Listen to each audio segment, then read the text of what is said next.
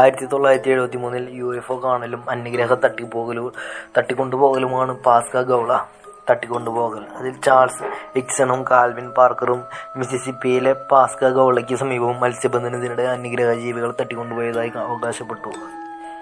ആയിരത്തി തൊള്ളായിരത്തി എഴുപത്തി മൂന്ന് ഒക്ടോബർ പതിനൊന്നിന് വൈകുന്നേരം നാൽപ്പത്തിരണ്ടുകാരനായ ചാൾസ് ഹിക്സണും പത്തൊമ്പതുകാരനായ കാൽവിൻ പാർക്കറും മിസിസിപ്പിയിലെ ഷെരീഫിക്കിന്റെ ഓഫീസിലെ ജാക്സൺ കൗണ്ടിയോട് പറഞ്ഞു. മിസിസിപ്പിയിലെ പോസ്ഗോൾ നദിയുടെ പടിഞ്ഞാറൻ കരയിലുള്ള ഒരു കടവിൽ നിന്ന് മീൻ പിടിക്കുകയായിരുന്നു. ഒരു ചുഴലിക്കാറ്റ് ബിസ്സിംഗ് ശബ്ദം കേട്ട് രണ്ട് മിന്നുന്ന നീല ലൈറ്റുകൾ കണ്ടു. മുപ്പത് നാൽപ്പത് അടി കുറുകയും എട്ട് പത്ത് അടി ഉയരവുമുള്ള ഓവലാകൃതിയിലുള്ള ഒരു വസ്തുവിനെ നിരീക്ഷിച്ചു. പാർക്കറും ഹിക്സണും അവകാശപ്പെട്ടു. തങ്ങൾ ബോധമുള്ളവരാണെന്നും എന്നാൽ തളർവാദം ബാധിച്ചവരാണെന്നും അവകാശപ്പെട്ടു. റോബർട്ടിക് സ്റ്റിക്സ് വായനകളും ഞണ്ടിനെ പോലെയുള്ള പിഞ്ചറുകളുമുള്ള മൂന്ന് ജീവികൾ അവരെ വസ്തുവിൽ കയറ്റി ഒരു പരിശോധനയ്ക്ക് വിധേയരാക്കി. സംഭവത്തെ തുടർന്ന് ഹിക്സൺ അഭിമുഖങ്ങളും പ്രഭാഷണങ്ങളും നടത്തി. ടെലിവിഷനിൽ പ്രതീക്ഷപ്പെട്ടു. ടു ടെൽ ദ ട്രൂത്ത് എന്ന ഗെയിം ഷോയുടെ ഒരു എപ്പിസോഡ് ഉൾപ്പെടെ. ആയിരത്തി തൊള്ളായിരത്തി എഴുപത്തിനാലിൽ അന്യഗ്രഹ ജീവികളുമായി കൂടുതൽ ഏറ്റുമുട്ടലുകൾ നടന്നതായി അവകാശപ്പെട്ടു. കൂടാതെ ആയിരത്തി തൊള്ളായിരത്തി എൺപത്തി മൂന്നിൽ സ്വയം പ്രസിദ്ധീകരിച്ച യു എഫ് ഒ കോണ്ടാക്ട് എന്ന പുസ്തകം രചിച്ചു.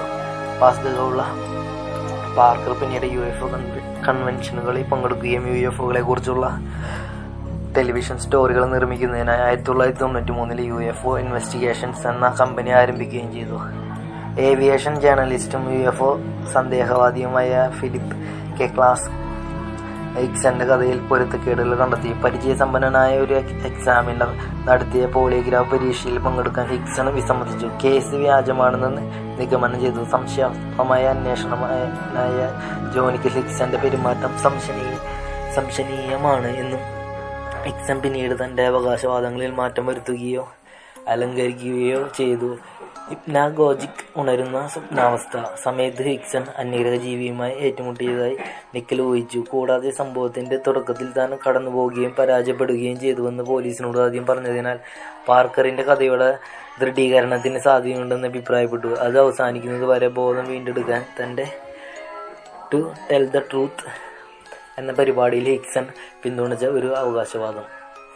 ആയിരത്തി തൊള്ളായിരത്തി എഴുപത്തഞ്ച് നവംബർ അഞ്ചിന് അരിസോണയിലെ സ്നോ സ്നോഫേഗേസിന് സമീപമുള്ള അപ്പാച്ച് സീറ്റ് ഗ്രീവ്സ് നാഷണൽ ഫോറസ്റ്റിൽ ജോലി ചെയ്യുന്നതിനെതിരെ അമേരിക്കൻ വനപാലകനായ ട്രാവിസ് വാൾട്ടനെ ഒരു യു എഫ് ഒ തട്ടിക്കൊണ്ടുപോയതായി ആരോപിക്കപ്പെടുന്ന നിഗ്രഹജീവിയാണ് Travis Walton U F O സംഭവം. വാൾട്ടനെ കാണാതായിട്ട് അഞ്ച് ദിവസവും ആറു മണിക്കൂറും നായ്ക്കളും ഹെലികോപ്റ്ററുകളും ഉപയോഗിച്ച് ദിവസങ്ങളോളം തിരിച്ചു നടത്തിയ ശേഷം അരിസോണയിലെ ഹെബറിനടുത്തുള്ള ഒരു റോഡിന്റെ അരികിൽ താൻ വീണ്ടും പ്രത്യക്ഷപ്പെട്ടതായി വാൾട്ടൺ പറയുന്നു. വാൾട്ടൺ കേസ് മുഖ്യധാര പ്രചാരം നേടുകയും ഏറ്റവും അറിയപ്പെടുന്ന അന്യഗ്രഹ തട്ടിക്കൊണ്ടുപോകൽ കഥകളിൽ ഒന്നായി തുടരുകയും ചെയ്യുന്നു. അതേസമയം ശാസ്ത്ര സന്ദേഹവാദികൾ ഇത് ഒരു കള്ളകഥയെ കണക്കാക്കുന്നു. ആയിരത്തി തൊള്ളായിരത്തി എഴുപത്തെട്ട് വാൾട്ടൻ തന്റെ തട്ടിക്കൊണ്ടുപോകലിനെ കുറിച്ച് ദ വാൾട്ടൻ എക്സ്പീരിയൻസ് എന്ന പേരിൽ ഒരു പുസ്തകം എഴുതി. അത് ആയിരത്തി തൊള്ളായിരത്തി തൊണ്ണൂറ്റി മൂന്നിൽ പുറത്തിറങ്ങിയ ഫയർ ഇൻ ദ സ്കൈ എന്ന ചിത്രത്തിലേക്ക് മാറ്റപ്പെട്ടു. ആയിരത്തി തൊള്ളായിരത്തി എഴുപത്തി അഞ്ച് നവംബർ അഞ്ചിന് അരിസോണയിലെ സ്നോ ഫ്ലേക്കിനടുത്തുള്ള അപ്പാജെ ഗ്രീവ്സ് നാഷണൽ ഫോറസ്റ്റിൽ ഒരു തടി സ്റ്റാൻഡ് മെച്ചപ്പെടുത്തൽ സംഘത്തോടൊപ്പം ജോലി ചെയ്യുകയായിരുന്നു അദ്ദേഹം. തന്റെ ആറ് സഹപ്രവർത്തകരുമായി ഒരു ട്രക്കിൽ കയറുമ്പോൾ ഏകദേശം നൂറ്റിപ്പത്ത് അടി അകലെ നിലത്തു ചലിക്കുന്ന സോസർ ആകൃതിയിലുള്ള ഒരു വസ്തുവിനെ അവർ കണ്ടുമുട്ടി. അത് ഉയർന്ന ശബ്ദമുണ്ടാക്കി. താൻ ട്രക്ക് ഉപേക്ഷിച്ച് വസ്തുവിന്റെ അടുത്തെത്തിയപ്പോൾ ക്രാഫ്റ്റിൽ നിന്ന് പെട്ടെന്ന് ഒരു പ്രകാശകിരണം പ്രത്യക്ഷപ്പെടുകയും അവനെ ബോധരഹിതനാക്കുകയും ചെയ്തുവെന്ന് വാൾട്ടൻ അവകാശപ്പെടുന്നു. മറ്റാറു പേർ ഭയന്ന് ഒരു ഓടിപ്പോകുകയായിരുന്നു. ഒരു ആശുപത്രി പോലുള്ള മുറിയിൽ നിന്ന് താൻ ഉണർന്നു എന്ന് വാൾട്ടൻ അവകാശപ്പെട്ടു. മൂന്ന് ഉയരം കുറഞ്ഞ കഷണ്ടിയുള്ള ജീവികളെ നിരീക്ഷിച്ചു. ഹെൽമറ്റ് ധരിച്ച ഒരു മനുഷ്യൻ വാൾട്ടനെ മറ്റൊരു മുറിയിലേക്ക് കൊണ്ടുപോകുന്നത് വരെ താൻ അവരുമായി യുദ്ധം ചെയ്തിരുന്നുവെന്നും മറ്റു മൂന്ന് മനുഷ്യർ തന്റെ മുഖത്ത് വ്യക്തമായ പ്ലാസ്റ്റിക് മാസ്ക് ഇട്ടതിനാൽ അയാൾ കറുത്തിരുന്നു ഇരുണ്ടിരുന്നെന്നും അദ്ദേഹം അവകാശപ്പെട്ടു. അഞ്ച് ദിവസത്തിന് ശേഷം താൻ ഒരു ഹൈവേയിലൂടെ നടക്കുന്നത് കാണുന്നത് വരെ തനിക്ക് മറ്റൊന്നും ഓർമ്മയുണ്ടായിരുന്നില്ലെന്ന് വാൾട്ടൻ അവകാശപ്പെട്ടു. വാൾട്ടന്റെ യു എഫ് ഒ ക്ലെയിമിനെ തുടർന്നുള്ള ദിവസങ്ങളിൽ എൻക്വയറിയും ഏരിയൽ ഫിനോമിന റിസർച്ച് ഓർഗനൈസേഷനും നടത്തിയ പോളിഗ്രാഫ് ടെസ്റ്റുകളിൽ വിജയിച്ചതായി പറയപ്പെടുന്നതിനെ തുടർന്ന് ദി നാഷണൽ എൻക്വയറിൽ വാൾട്ടനും സഹപ്രവർത്തകർക്കും ഈ വർഷത്തെ മികച്ച യു എഫ് ഒ കേസ് എന്നതിനുള്ള അയ്യായിരം ഡോളർ സമ്മാനം നൽകി. എ പി ആർ ഒ വാൾട്ടനെയും അവന്റെ ജ്യേഷ്ഠനെയും അമ്മയെയും അരിസോണയിലെ Navajo county sheriff V F ഒകളുടെ ദീർഘകാല വിദ്യാർത്ഥികൾ എന്നാണ് വിശേഷിപ്പിച്ചത്. യുഫോളജിസ്റ്റ് ജിം ലെഡ്വിത്ത് പറഞ്ഞു അഞ്ച് ദിവസത്തേക്ക് സഹപ്രവർത്തകർ അവനെ കൊലപ്പെടുത്തിയതെന്നാണ് അധികാരികൾ കരുതിയിരുന്നത്. തുടർന്ന് അദ്ദേഹത്തെ തിരിച്ചയച്ചു. അവിടെ ഉണ്ടായിരുന്ന എല്ലാ സഹപ്രവർത്തകരും പേടകം കണ്ടവരും എല്ലാവരും പോളിഗ്രാഫ് ടെസ്റ്റുകൾ നടത്തി. ഒന്നൊഴികെ എല്ലാവരും വിജയിച്ചു. അത് അനിശ്ചിതത്വത്തിലായി. സന്ദേഹവാദികൾ ഈ കഥയെ ഒരു വിശ്വാസയോഗ്യമായ മീഡിയ സർക്കസ് പ്രോത്സാഹിപ്പിച്ചു പ്രോത്സാഹിപ്പിച്ച ഒരു യു എഫ് തട്ടിപ്പിന്റെ ഉദാഹരണമായി ഉൾപ്പെടുത്തിയിട്ടുണ്ട്. തൽഫലമായി വാൾട്ടൻ പണം സമ്പാദിക്കാനായി ചൂഷണം ചെയ്തു. യു എഫ് ഒ ഗവേഷകനായ ഫിലിപ്പ് ജെ. ക്ലാസ് വാൾട്ടന്റെ കഥ സാമ്പത്തിക നേട്ടങ്ങൾക്കായി നടത്തിയ തട്ടിപ്പാണെന്ന് സമ്മതിച്ചു.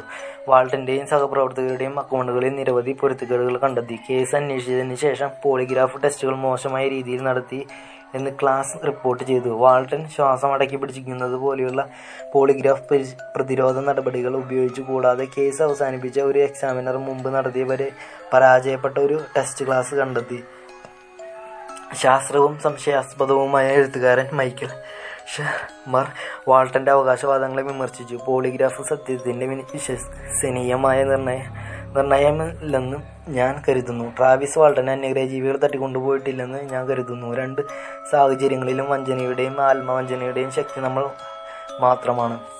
ആയിരത്തി തൊള്ളായിരത്തി എഴുപത്തഞ്ചിൽ അതിനുശേഷം യഥാർത്ഥത്തിൽ എന്താണ് സംഭവിച്ചതെന്ന് മനസ്സിലാക്കേണ്ടതുണ്ട്. Cognitive psychologist Susan Clancy Walton തന്റെ തന്റെ തന്നെ അവകാശപ്പെട്ട തട്ടിക്കൊണ്ടുപോകലിന് രണ്ടാഴ്ച മുമ്പ് സംപ്രേഷണം ചെയ്ത എൻ ബി ഡി ടെലിവിഷനിൽ സിനിമയായ ദി യു എഫ് സംഭവത്താൽ സ്വാധീനിക്കപ്പെടാമെന്ന് നിർദ്ദേശിച്ചു. Barney Barney and Betty Hill വാൾട്ടന്റെ കഥ സിനിമകളിലും ടി വിയിലും അത്തരം കഥകൾ പ്രത്യക്ഷപ്പെട്ടതിന് ശേഷം നടത്തുന്ന മറ്റ് അന്യഗ്രഹ തട്ടിക്കൊണ്ടുപോകൽ അവകാശവാദങ്ങളുമായി സാമ്യം പങ്കിടുന്നു. ദി യു എഫ് ഒ സംഭവത്തിന്റെ പ്രദർശനത്തെ തുടർന്ന് അന്യഗ്രഹ ജീവികളെ തട്ടിക്കൊണ്ടുപോകൽ ക്ലെയിമുകൾ പൊതുവെ വർദ്ധിച്ചതായി ക്ലാൻസി രേഖപ്പെടുത്തി. ഈ സിനിമ കണ്ടതിന് ശേഷം അല്പം ഭാവനയുള്ള ഏതൊരു വ്യക്തിക്കും ഇപ്പോൾ തൽക്ഷണം സെലിബ്രിറ്റിയാകാം.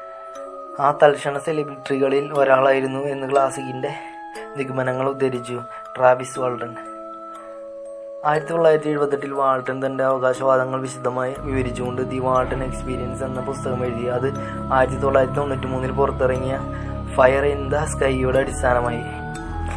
പാരാമൗണ്ട് പിക്ചേഴ്സ് വാൾട്ടന്റെ അക്കൗണ്ട് വളരെ അവ്യക്തവും മറ്റ് ടെലിവിഷൻ അടുത്ത ഏറ്റുമുട്ടലുകളുമായി സാമ്യമുള്ളതുമാണെന്ന് തീരുമാനിച്ചു. അതിനാൽ അവർ തിരക്കഥാകൃത്ത് ട്രേസി ടോമിനോട് മിന്നുന്ന കൂടുതൽ പ്രകോപന പരമായ തട്ടിക്കൊണ്ടുപോകൽ കഥ എഴുതാൻ ഉത്തരവിട്ടു. വാൾട്ടൻ ഇടയ്ക്കിടെ യു എഫ് ഒ കൺവെൻഷനുകളോ ടെലിവിഷനുകളോ പ്രത്യക്ഷപ്പെട്ടിട്ടുണ്ട് സ്കൈഫയർ ഉച്ചകോടി എന്ന് വിളിക്കപ്പെടുന്ന അരിസോണയിലെ സ്വന്തം യു എഫ് ഒ കോൺഫറൻസ് അദ്ദേഹം സ്പോൺസർ ചെയ്യുന്നു.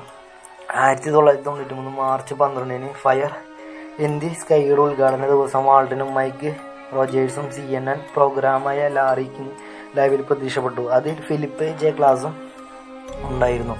പുസ്തകം പുറത്തിറങ്ങി മുപ്പത് വർഷത്തിന് ശേഷം Walton Fox game show the moment of ട്രൂത്തിൽ പ്രത്യക്ഷപ്പെട്ടു. ആയിരത്തി തൊള്ളായിരത്തി എഴുപത്തഞ്ച് നവംബർ അഞ്ചിന് ഒരു യു എഫ് തട്ടിക്കൊണ്ടുപോയതാണോ എന്ന് ചോദിച്ചപ്പോൾ അതേ എന്ന് അദ്ദേഹം മറുപടി നൽകി. പ്രദർശനം തെറ്റാണെന്ന് പ്രഖ്യാപിച്ചു. എപ്പിസോഡിനായി പാനലിൽ ഇരുന്ന മൈക്കൽ ഷെർമർ പിന്നീട് തന്റെ അനുഭവത്തെക്കുറിച്ച് എഴുതി. പോളിഗ്രാഫിയുടെ വിശ്വാസതയില്ലായ്മയെ അദ്ദേഹം ഉയർത്തിക്കാട്ടി. ഈ കേസിൽ അതിന്റെ ഉപയോഗത്തെക്കുറിച്ച് അഭിപ്രായപ്പെട്ടു. വഞ്ചനയുടെയും സ്വയം വഞ്ചനയുടെയും ശക്തി മാത്രമാണ് ഈ കേസ് വിശദീകരിക്കാൻ ആവശ്യമായതെന്ന് നിഗമനം ചെയ്തു.